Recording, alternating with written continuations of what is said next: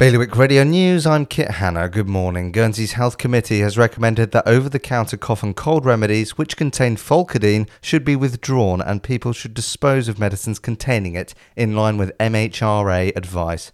A 51 year old Jersey Homes Trust tenant has said he might have to sell his car after being told that his rent would be going up by 9% with just three weeks' notice.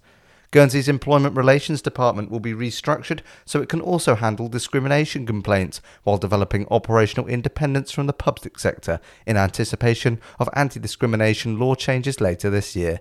And Jersey is being taken over by aliens, according to One Wildlife Facebook group.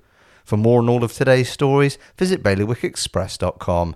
Your weather for today will be cloudy but bright at first. The wind will be a variable light force 1 to 2, becoming south light force 3 to moderate force 4 later, and there'll be a top temperature of 11 degrees. High tide is at 20 to 12 tonight. That's the latest from the Bailiwick Express news team.